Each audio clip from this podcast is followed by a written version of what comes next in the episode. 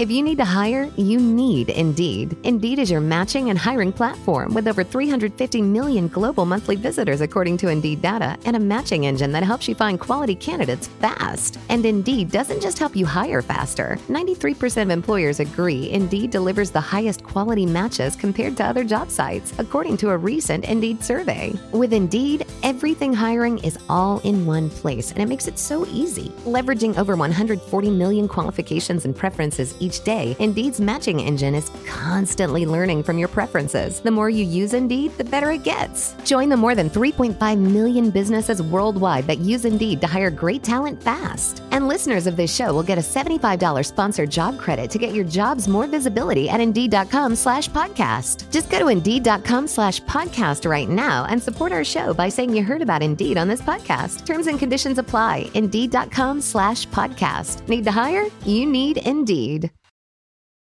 This is The Art of Awesome, episode number 44. Young photographers that ask me, you know, Corey, like, what's the path to doing this?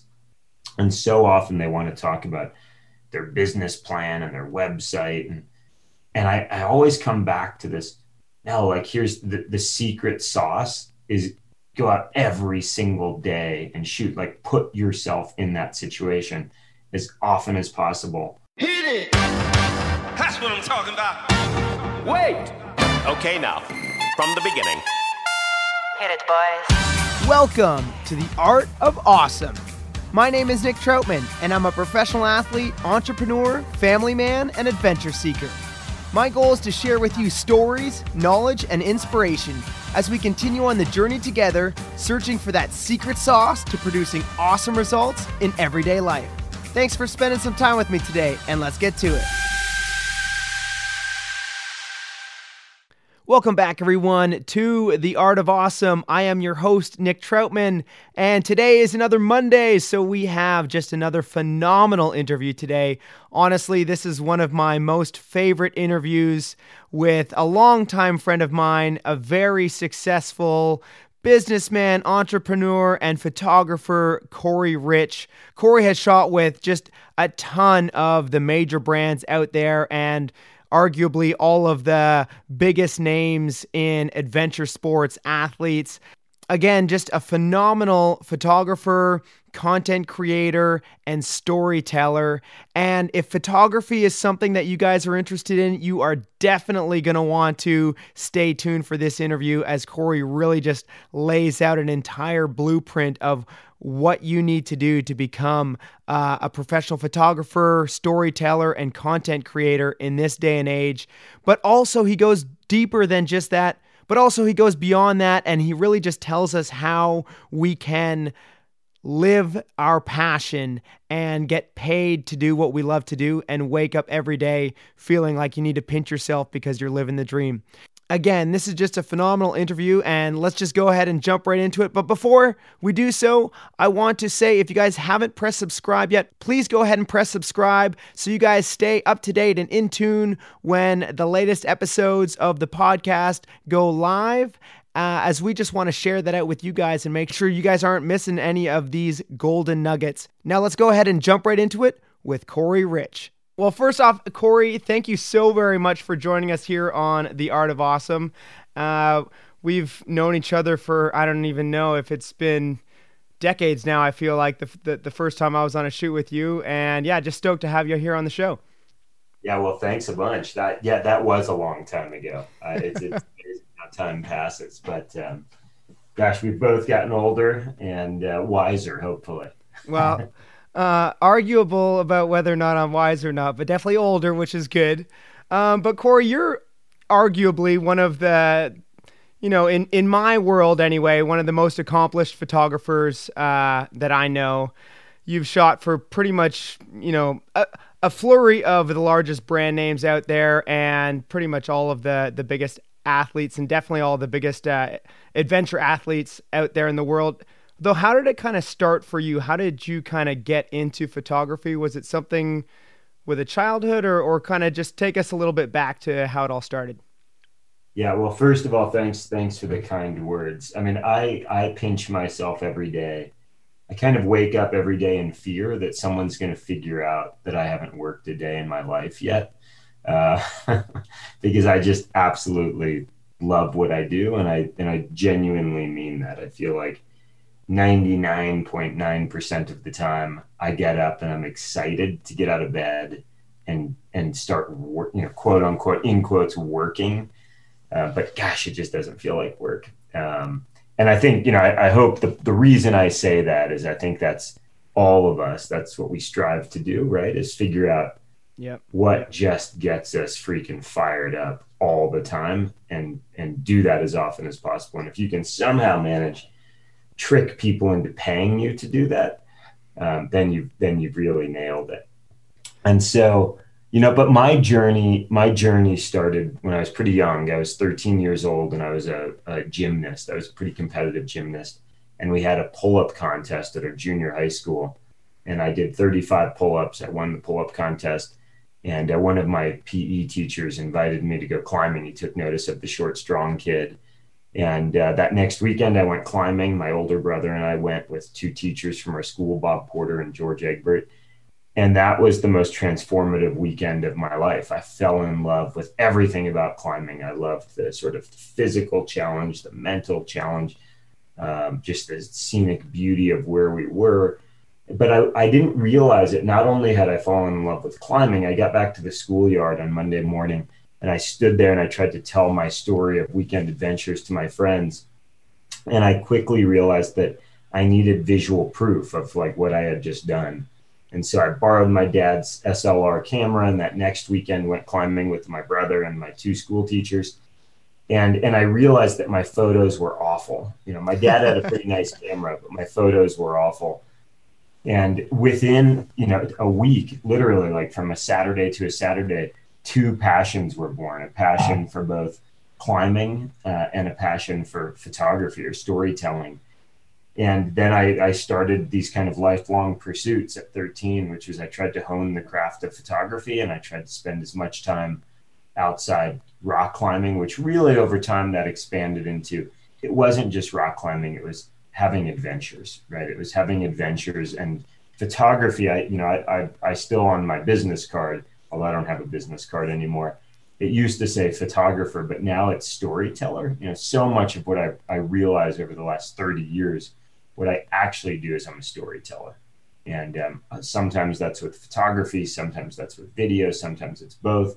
But I still love more than anything sitting around a campfire and weaving a yarn and um, you know telling an oral story the same way I used to do sitting on that you know standing on that playground on Monday morning after going on a climbing trip.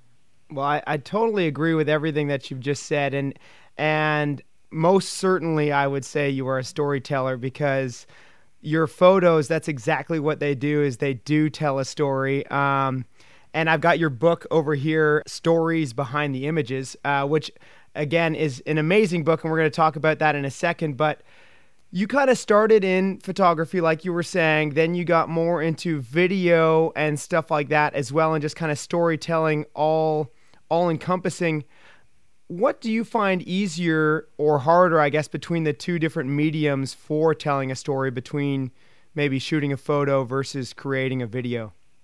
Yeah i mean i i love both. I have to say i go through i go through kind of phases where all i want to do is shoot video and then I sort of I get a little cooked on video, and then all I want to do is shoot photos.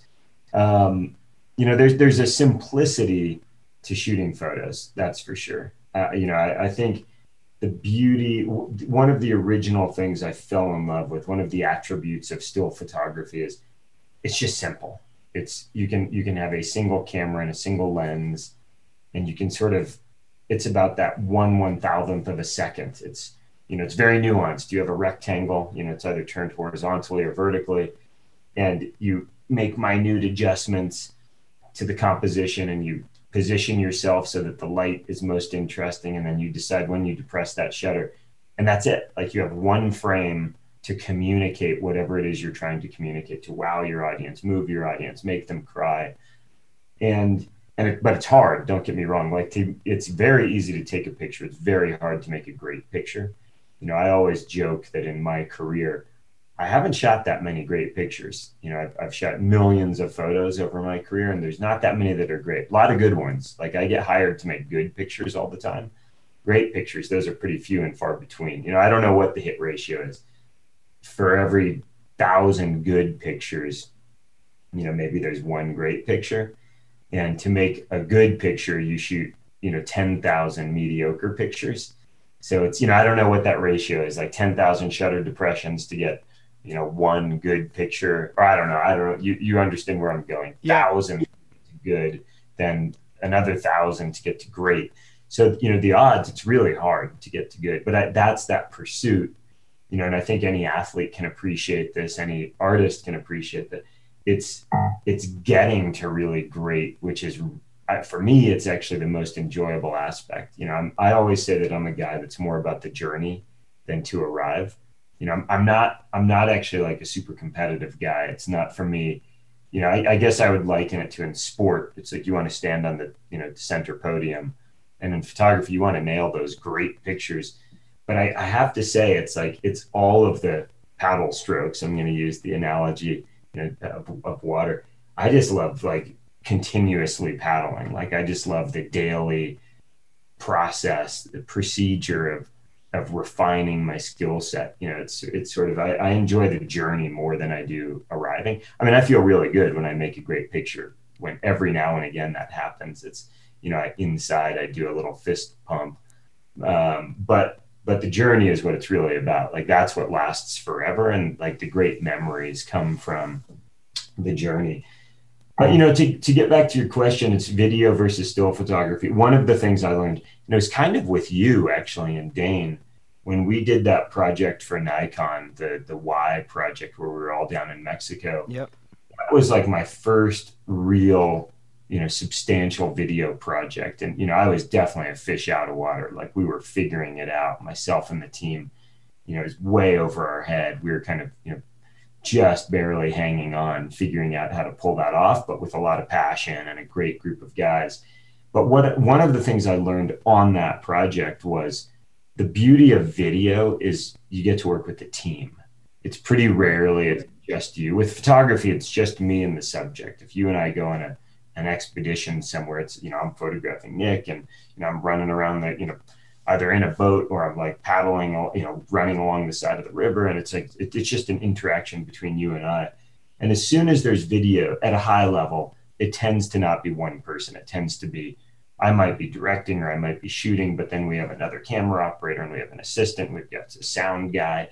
And all of a sudden there's camaraderie. You know, it's, and when you gather a group of really creative people who are passionate and everybody shares that same philosophy, you know, for to travel hopefully is better than to arrive. You know, there's you're you're around kindred spirits, and you have the memories are richer. Uh, you know, you just have this experience where you're not alone on a train or a bus or a plane or sleeping in your tent alone. You're actually now with a team of people that you get to share this with. And it's, you know, I've always, I think my attraction to outdoor adventure sports is one, I find I'm the most creative when I'm a participant when I'm sort of engaged in the activity and I'm, you know, my heart's beating at 150 beats per second and some sweats in my eye and I'm a little scared because, you know, I'm going to, you know, uh, I'm worried about the avalanche danger above or the rock fall.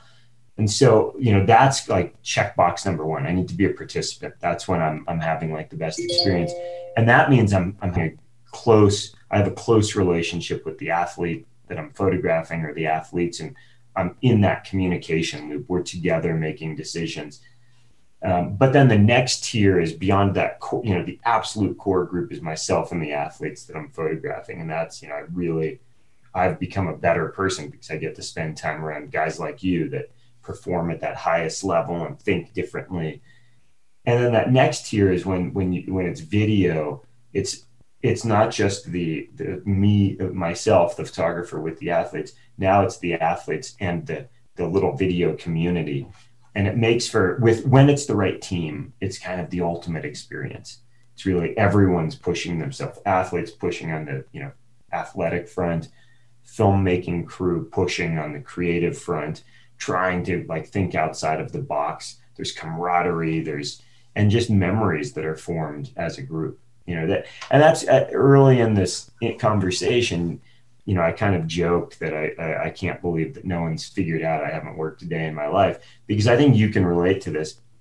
When it's that scenario, you're surrounded by your buddies. They're, you know, your your paddling buddies, and you're surrounded by a video crew or photographer that, you know, they're your buddies and they're but they're doing world class work. That doesn't feel like work. I mean, that doesn't feel it feels like we're getting paid to to play and pursue passion and and just do what we love. That's that we do what's fulfilling and so, um, yeah, I don't, I don't know if I video or still photography, if one is um, kind of a, a, more valuable or more important to me, or I love one more. I will say I just go through phases, and right now I'm in like a big video phase. We're doing tons of video production, and and I have to admit I get to the point where you know the crews get bigger and bigger and bigger. You know, we just had 60 people on a set, wow. and it's huge, huge, and it's like you know, and there's enormous amounts of pre-production, you know, spent literally weeks doing pre-production, everything from concepting the creative to storyboards and all the logistics and schedules down to every 15 minutes, what are we going to do? And the logistics of the lighting crew and the sound team and the the, the team that's going to upload the video so that in real time remote clients can see it and and the hair and makeup and the styling and the wardrobe and the talent and the locations. And it's super, it's like a puzzle that you get to put together. And I love that challenge of like, okay, how are we going to make these pieces work? And I'm working with an incredible team. Uh, the, you know, the producer that I worked with, Amelia Richmond, she's incredible. But then at the end of that, it's a success. And then I do have this like desire, I crave, God, I just want to go and take some pictures where it's just like throw a camera and two lenses in my backpack and I go and ski with my buddies who happen to be really good skiers. And it's and it's real simple. We're gonna get up at five in the morning, put on headlamps, start skinning, and when the sun starts coming up, I'm gonna make pictures. And so, you know, I think there's just just this balance that I need the logistical mental challenge of shooting video. You know, and of, of course I'm leaving out. There's also this post-production process. You know, we shot video for four days and now I'm in a massive production, and now we're going to edit that down to 90 seconds, the wow. smartest 90 seconds that we can, and that's going to take another two months. And so it's you know switching gears. That's what I find. It's like I shift from, you know, okay, now I'm in the logistical man logistics managerial phase mode.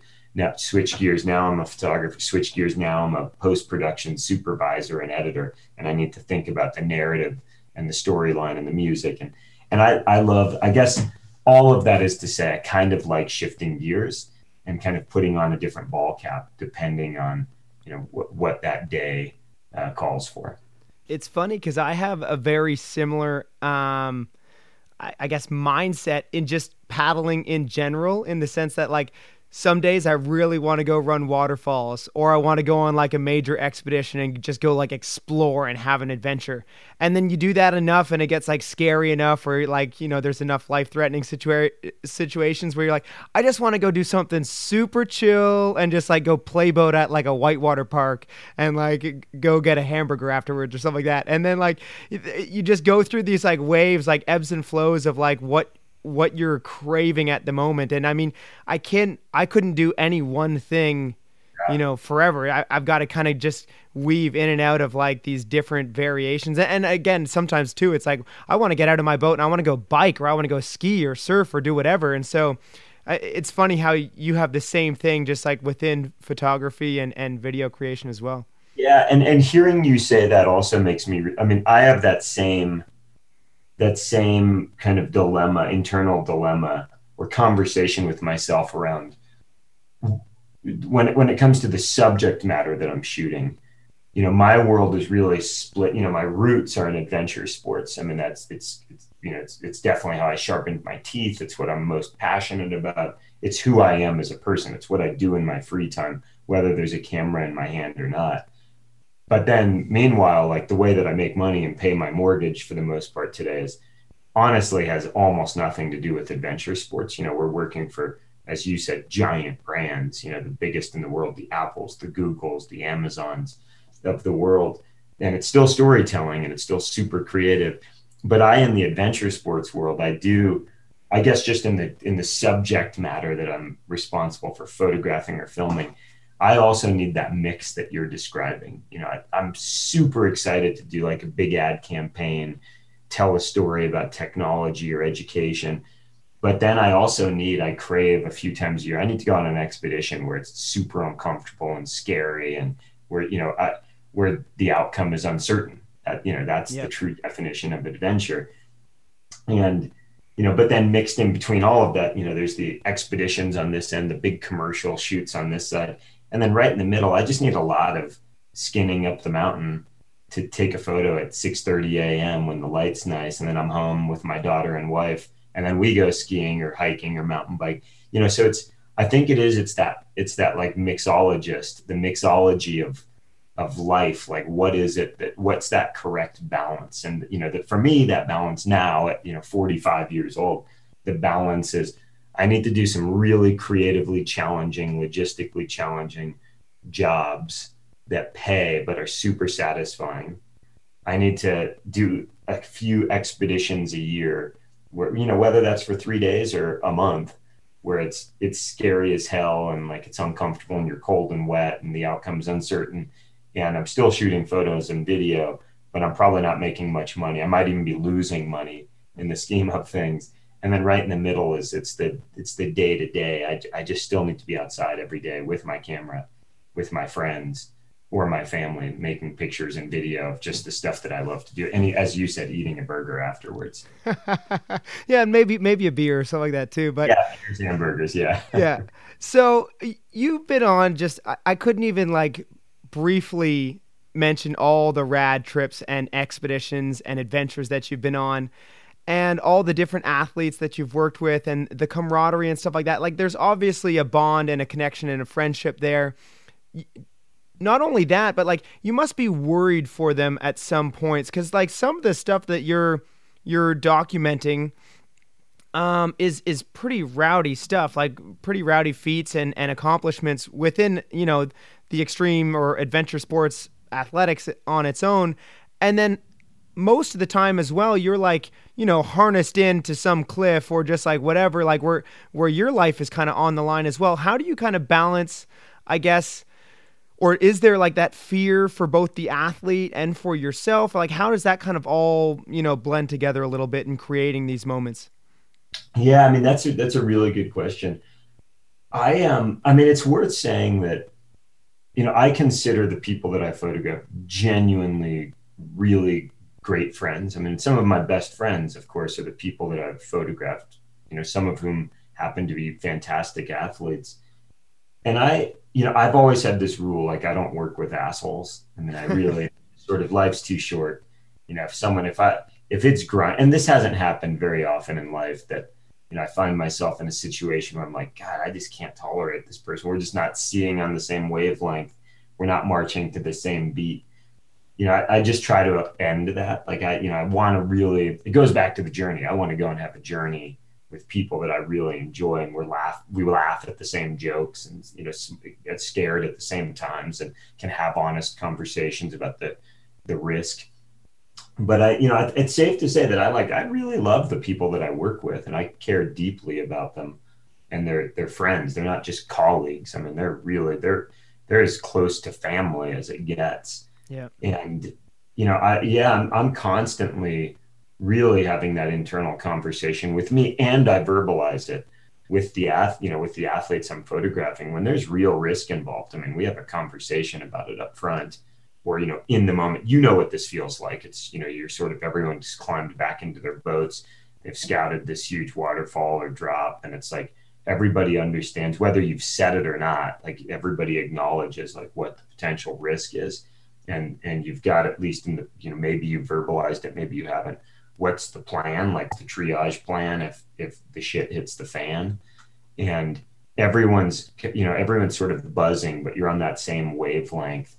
And i'm you know i'm the guy i'm a guy that not no photograph is worth dying for that's for sure. I mean or even getting hurt. Like i just realized i uh, last week i was skiing with my daughter and and another family and just having, I mean, really a mellow day at the ski resort. And I was just goofing around and jumped, just did this jump, like aired off some little lip and tried to grab my skis to make all the kids laugh. And I don't know what happened, but I exploded out of my skis and did like a front flip and cartwheeled and a ski flew off. And, and I just, I don't know what happened, but I, I feel like I broke one of my ribs oh, and no. it's just super sore. And, and I, you know, on one level I was fine. I mean, I didn't, not, you know, I can still walk and ski and, but, it, but it hurts. I just woke up, you know, this morning thinking like, oh man, my ribs really hurt.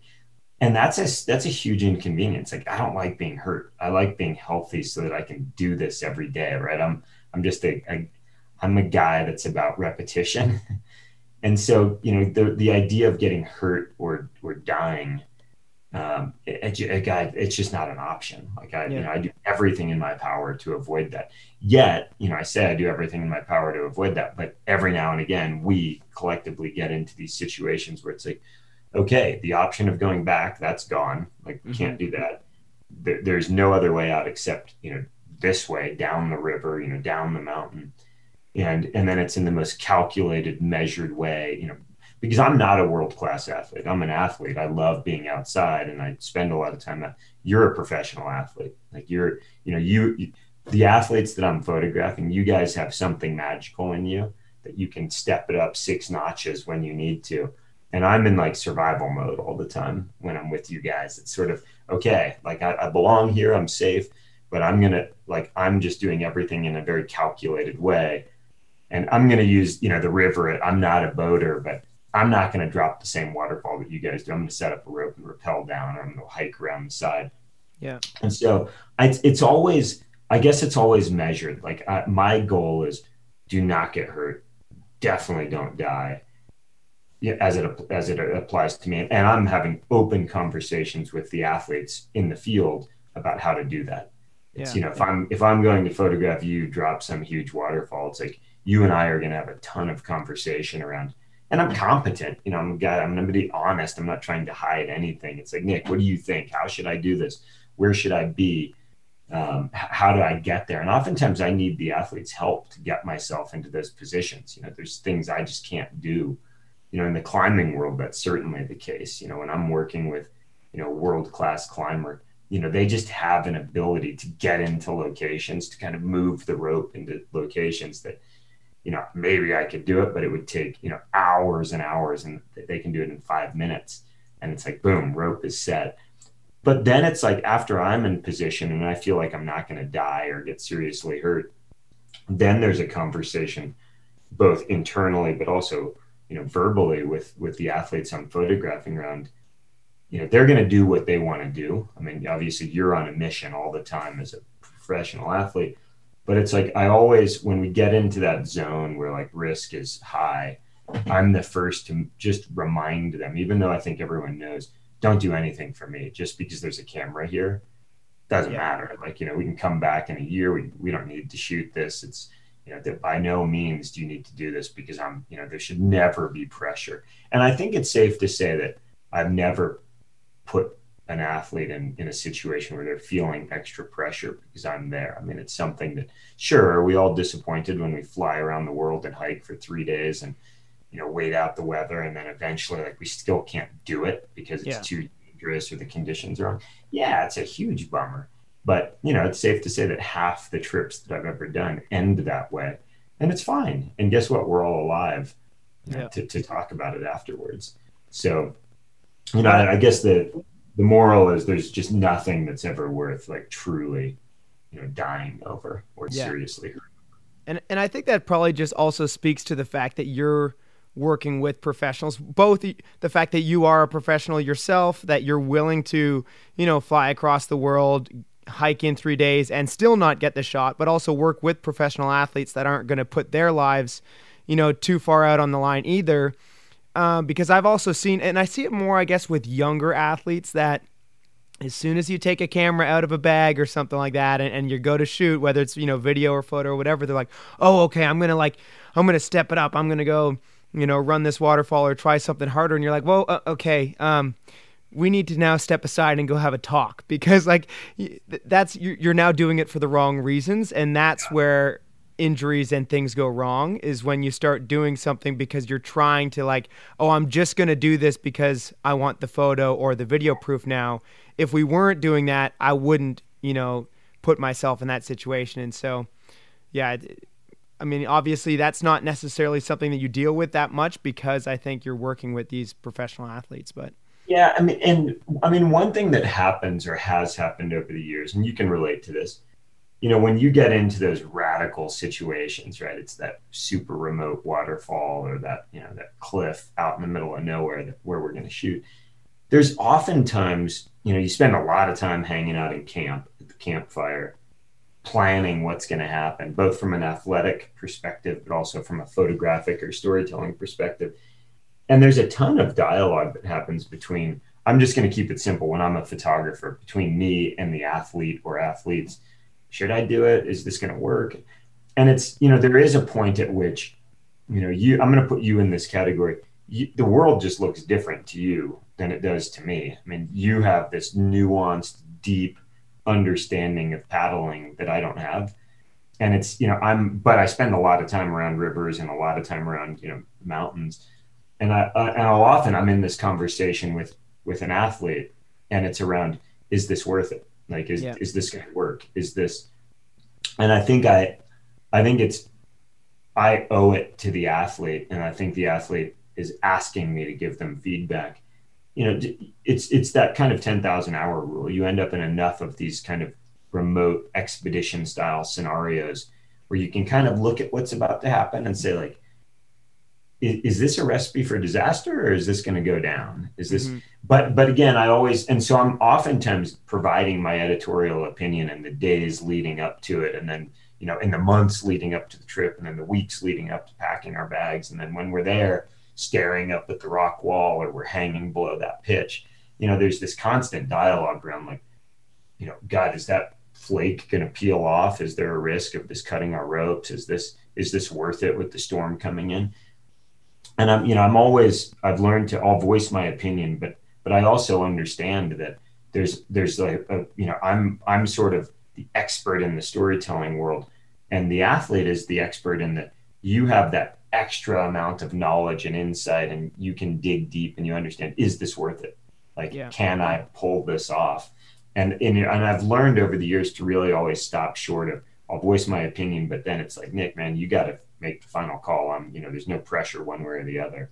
Yeah. And so often, you know, I watch whether this is whatever this, whatever the athletic endeavor, when I finally watch it happen, it's sort of there's this magic that unfolds where it's sort of, you know, an athlete has a world class athlete has this ability to enter, you know, what many call the flow state. And sort of, you know, despite all the planning and travel and conversation and debate and nuance. It's like then flip a switch and switch out of the conversation mode into the get it done mode and perform at the highest level. And that's super admirable. I love watching that. That's when the best pictures get made, actually. It's that, when it finally goes silent and it's there's no longer conversation. It's like I'm where I'm supposed to be. The athletes where they're supposed to be. It's it's like the moment to make it happen and dig deep and you know sort of focus. And you know that's we spend weeks and weeks to get to that moment for three minutes, two minutes, one minute, where athlete enters the flow state. Maybe to some degree, I enter a similar state to kind of you know really capture that moment, and that's what it's all about. It's about getting into those you know really finite time slots, limited. It's limited time, and it only happens occasionally. But those yeah. are that you know that's as special as it gets it's the flow state something that we talk about a fair amount on this podcast and something that I'm super interested in. And maybe it's because I've you know had my moments in the flow state and therefore just it's a very intriguing subject and, and thought of mine. And and just thinking about it it must be amazing for you because you get to document so much of that. Where where yeah. that's exactly what you're saying where all this lead up all this build up goes into creating that moment where you're watching these athletes in that flow state, but you're also seeing it in in a variety of different environments and sports and and then you're also tapping in it, into it yourself with your own creativity and and creating the moment. It just it must be this really cool blend of like watching someone in the flow state as well as like kind of being in the flow state yourself. It's anyway, it's super cool. And that, yeah. that actually just verbally thinking about that makes so much more sense now when I look through your images and I'm just like, man, like Corey's obviously an amazing photographer. Like every image I think is just, you know, world class, like just top oh, of the oh, game. Man.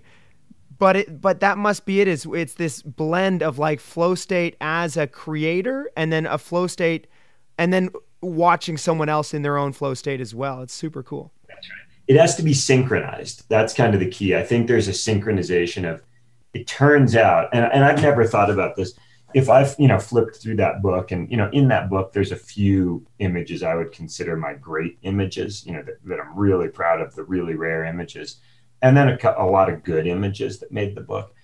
But I would, I would speculate that those images that are the truly great images in the book, that was the synchronization of we were both in a flow state at the same time, meaning the athlete was its peak performance in that moment, present, and I was in that same space as a as a creative. And when that when it happens simultaneously, my get the the odds of being at that higher level of of performance, higher level of content creation, I think that the odds are higher. And it is it's a muscle memory thing. The more times you do it right the more often you're there the more often you're in that space allowing that opportunity to present itself. I think the more great pictures i make and so it's you know it's it's it's one thing that i always remind young photographers that ask me you know corey like what's the path to doing this and so often they want to talk about their business plan and their website and and i, I always come back to this no, like here's the, the secret sauce is go out every single day and shoot, like put yourself in that situation as often as possible.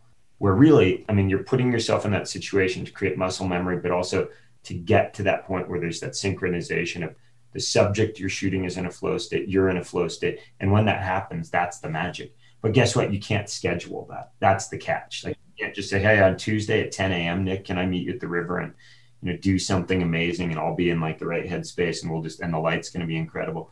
It's it just takes repetition. Like it takes go to the river a bunch of times to finally get that trick dialed. And it's you know I I as a visual content creator I have to go to the river a bunch of times to both be in the right mental state where the light's right and you've got to be in the right mental state and and and that's hard. Like that takes repetition. You can't just it's not every tuesday at two o'clock that that happens I imagine that's too also why you work a lot of the times with similar or the same athletes in the sense because you know that you can synchronize well with that person. And and it goes back to the fact that you don't want to work with assholes. But um but the idea that like once you start you know that you can work well with someone you know kind of like how they might be like about to get into flow or like how they're going to just like assess and deal with the situation it might be easier for you then to kind of line up on your end to kind of tap into the flow and have that synchronization moment?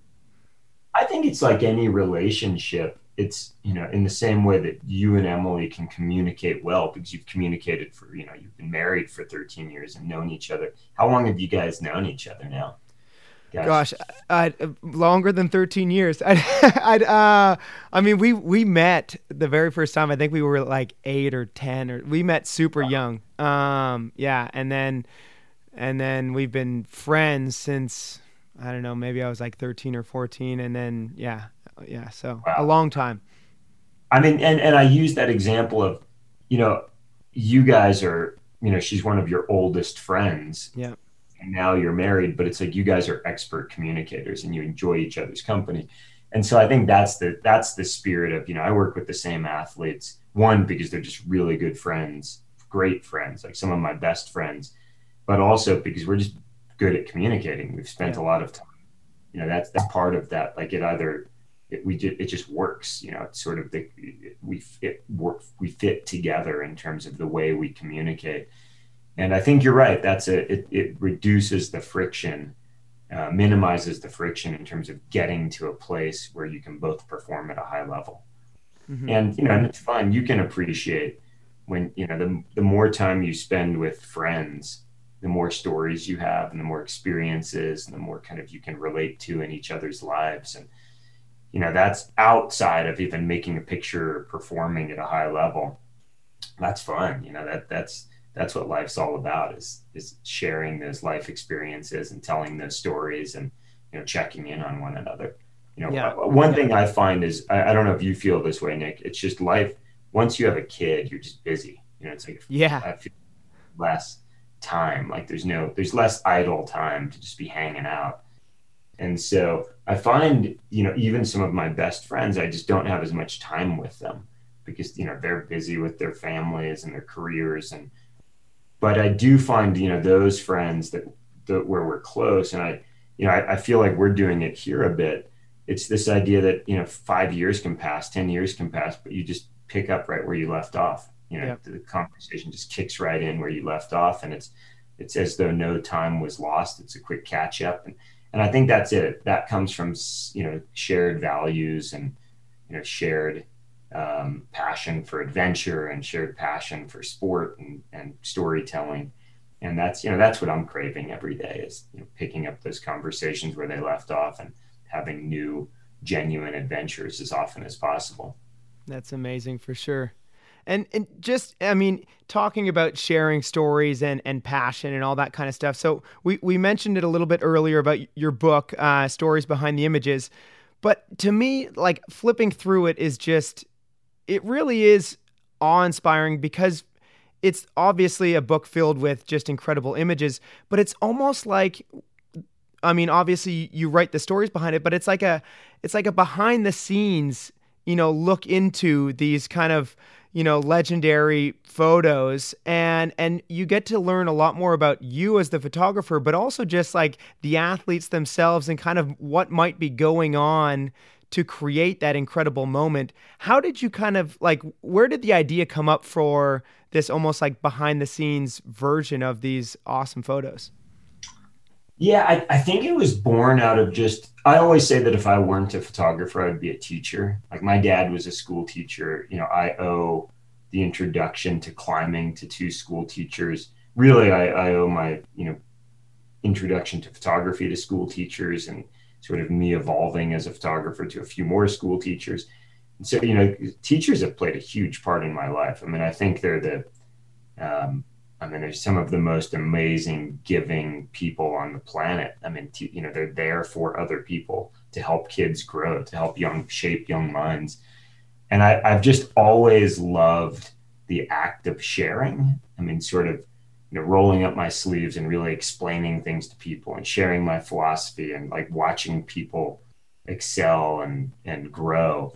And to this day it's one of my favorite you know I, if I, I have i'm a little more disciplined about it now. I used to anytime i was invited to teach at a workshop you know my answer was yes like I'm, and now i just have less time. You know it goes back to like i need to pay a mortgage i have a you know daughter and a wife and and and i want to stay healthy. And so i do less one-on-one teaching where I go to workshops with a small group of people, but I love doing it. Like I really love um, watching people grow and the light bulb go off in their head and you know just that evolution. And so that that's really the spirit of the book. I, I you know over time, you know I used to do a lot of workshops where it was small groups, you know, very personal. And then I realized, wait, I just the economy of scale doesn't work here. I only have so much time. It's hard to go and you know give a week to 10 people mm-hmm. and so then i started exploring like some of these online teaching scenarios where i teach a class for a week but it reaches 25000 people at once or you know over the life of the class and that felt while it was less personal it felt like i was actually having a greater effect on more people Yep. And the book is a version of that. You know, it's a this book. This isn't the typical photo coffee table book. You know, I really want for it to be a hardcover book. I wanted it to be soft cover so you can read it like a magazine. You know, most I don't think anyone has ever read a photo book in the history of the world, the hardcover oversized, but you can't like you can't even keep the pages open. So yeah. like I don't even know why there's text in the book because it's almost impossible to read. I mean, I say that jokingly, but I wanted this to be a book that people actually read. It's less about the photos, more about the stories. And really, the spirit of the book is paying it forward. It's sort of sharing anecdotal tales of both my successes and failures and what I did wrong, but also kind of you know, telling the stories of the incredible athletes and people that I've had a chance to work with over the years.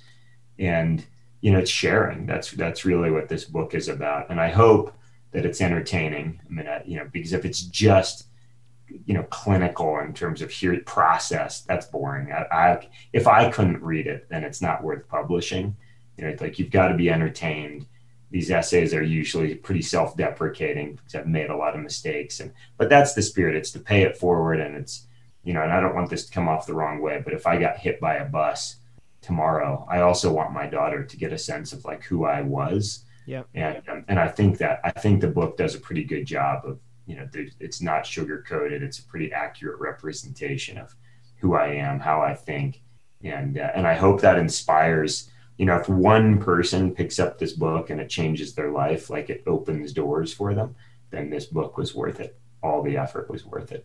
That's amazing. And first off, I, if anybody hasn't um, seen this book or read this book, I highly encourage everybody to go get a copy. Uh, Stories behind the images. It's it really is amazing, and I love the fact that it's like one just world class photo and then it's just the full essay written like the story behind it where it's not it's it's not like all these photos mixed in between the text and stuff like that. It's like no here's the photo and then here's the story. And it, it is a really cool read and it is i don't know it just there is that depth. There is that like behind the scenes uh, truth that goes on with all the images. And so i, I think you did a great job with it uh, corey. And uh, yeah i personally enjoyed it a ton and i highly encourage anybody else to uh, to go check it out as well um, thanks a ton.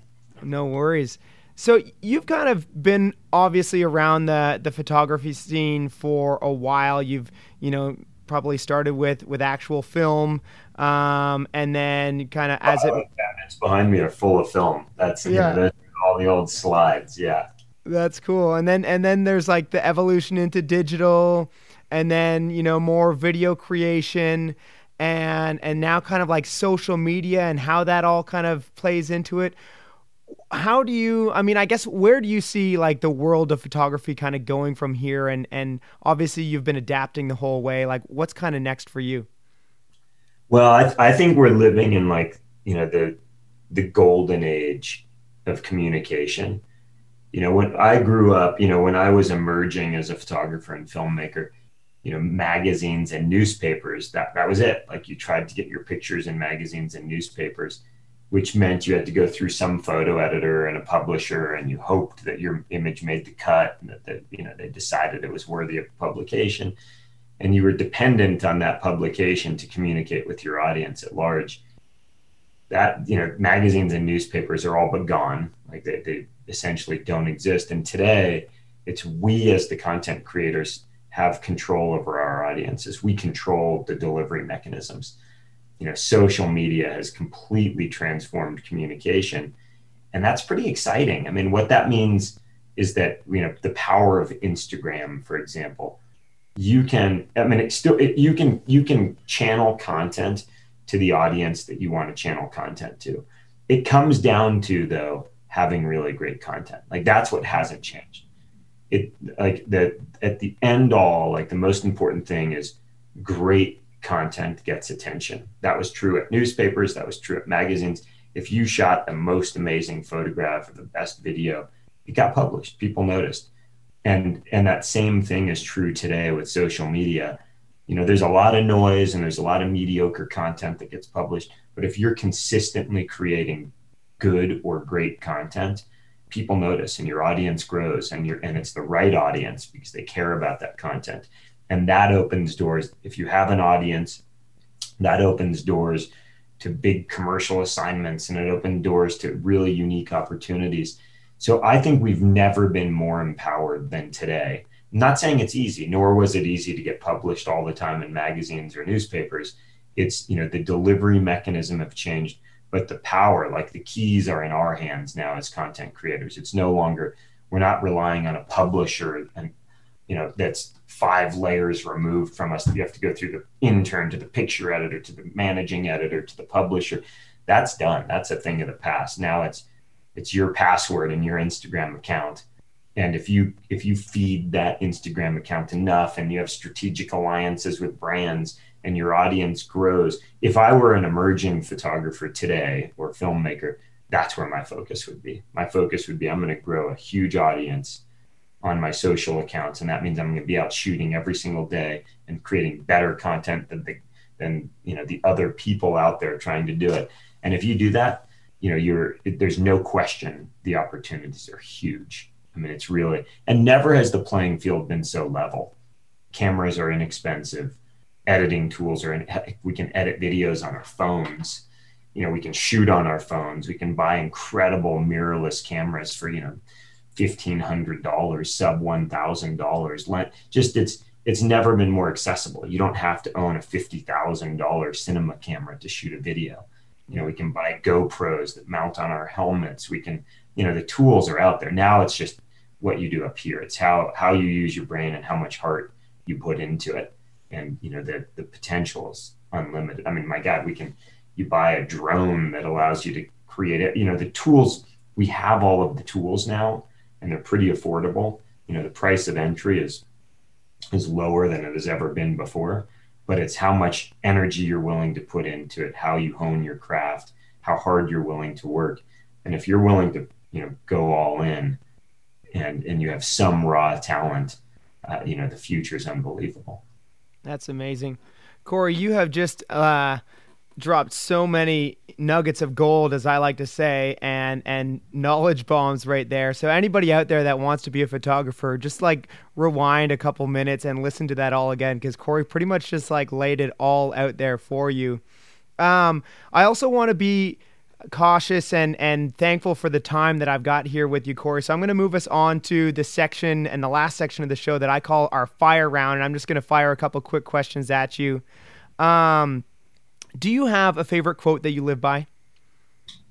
Um, you know, I don't know where the quote came from, but it's uh, two. One is it's like if you want to dance, you've got to pay the piper. That's pretty good. You know, it's just, yeah.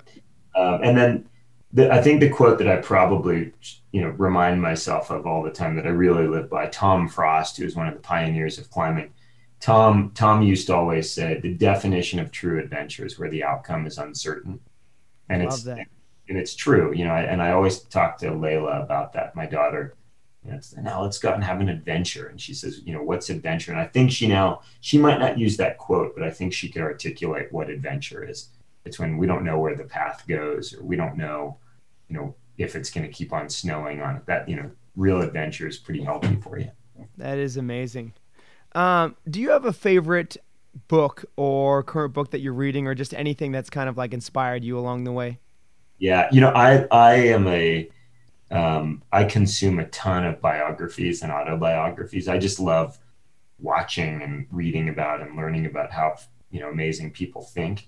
And so usually it's whichever book I'm reading, but I'm I'm a big audiobook guy. I'm listening to Obama's uh, book right now, which is pretty good, really impressive. It's his autobiography written by him and read by him super it's fascinating like interesting nuggets into what it means to be the president of the united states um, but yeah just I, I love biographies i mean it's pretty rare that i i don't listen to a biography where i'm not just super inspired by one aspect of someone's life or another and then take it and uh, try to apply what i learned to myself that's amazing. That that Obama's book is actually on my on my book list, so I'm I'm definitely gonna have to maybe I'll have to bump it up uh, coming in the new year and and get that a little bit closer for either reading or throw it on the audiobook list. Um, Corey, if you could go back in time to any time in your life and give yourself one piece of advice, what would it be?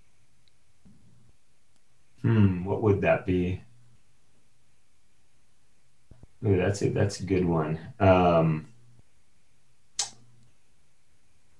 yeah, boy, I, I don't, I don't know if there's, I don't know what I would give my. I mean, I feel like I, I'm kind of constantly checking in with myself and have been around, around. I'm, and I'm constantly giving myself advice, like fine tuning what I'm doing. Mm-hmm. I don't know if there's one bit of advice. I, let me just, if I reposition the question, if I met a young person and I just, and they said, give me the best advice, I, and maybe someone gave me this advice, which is just do what you love as off, often as you can. I mean, that's that's really. I feel like I feel like that's advice that I I have lived by. and it's maybe the best piece of advice I could give someone who's young is, you know, cut out all the bullshit and just do the stuff that you love as often as you can. That's I love it. that. I love that. Um, Corey, thank you so very much for joining us today. This has just been absolutely incredible. You have given us just a ton of value, and obviously, you have just years of knowledge and experience uh, under your belt. For anybody out there that wants to maybe connect with you or reach out, what might be the best way for someone uh, to reach out to you? Sure. Probably the two best ways um, just coreyrich.com, C O R E Y R I C H.com. That's my website. I think from that website, you can get to all my social handles, which tend to be Corey Rich or Corey Rich Productions on all the social platforms. And then if you're interested in the book, you can go we have a little micro site called stories at just stories behind the images.com um, or you can or you can buy it on amazon and uh, yeah i will say i'm always happy to answer questions um, frequently i'm slow to get back to questions because i'm busy but uh, there's a lot of information on my blog if you go to coreyrich.com there's a lot of back reading and honestly the book you know i put a ton of energy into trying to answer the most common questions I get in writing that book. So uh, if you know folks are really interested in kind of the backstory or becoming a, an evolved, you know, a photographer, filmmaker, adventure sports, how it works, buy the book first. I mean, and it's also on Audible. So um, it's uh, you can also get stories behind the images uh, as an audiobook on audible.com. But I'll warn you, I didn't read it. And uh, I'm not, not a huge fan of, of the read, but hey, it's if that's how you like to consume books, so be it. Cool. Well, there you go, guys. Uh, definitely reach out on either social media, check out his blog, um, go to coreyrich.com, and I highly encourage everybody to go uh, take a look at that book. It is just truly incredible. I bet it would also be good uh, as an audiobook, but I think you're you're definitely missing part of it if you don't get the visual part. So I, I would highly encourage you guys go on Amazon and and buy this book because it really is incredible. Um, Corey, I also try to add value myself uh, within all these episodes. So what is maybe something that you are focusing on right now that maybe I could help you with, or maybe one of our listeners uh, could help you out with as well? Let's go on an expedition, Nick. Let's cook something up let's go when we when we're all allowed to travel again and it's safe or, or maybe it's even domestic and we drive let's let's uh, let's spin up some rad adventure where the outcome is uncertain. Let's do that. I love that. Let's go do something where the outcome is uncertain. Thanks so much corey. Uh, last question final question of the day for you. What is your definition of awesome? Mm. you know it's it's being in the moment. It's getting into that flow state when it's when you sort of when the it, I, I mean I kind of like when the snow is blowing in my face and I'm cold and a little scared and that camera's coming up to my eye and I'm making some pretty amazing pictures and I'm creating memories with a person that I care deeply about. That's uh that's awesome. That truly is awesome. Again, thank you so very much for your time, Corey. This has been truly incredible. I have gotten a ton of value personally.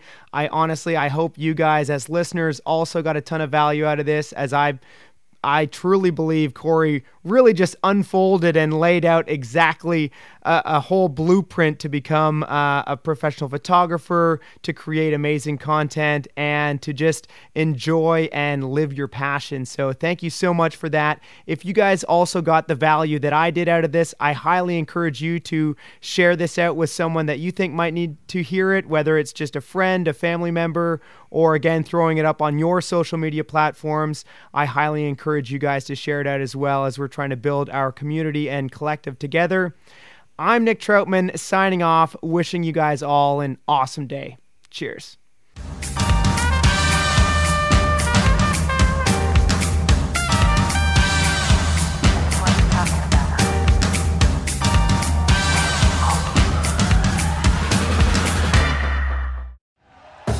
Thank you for listening to Bleav. You can show support to your host by subscribing to the show and giving us a five star rating on your preferred platform. Check us out at Bleav.com and search for B L E A V on YouTube.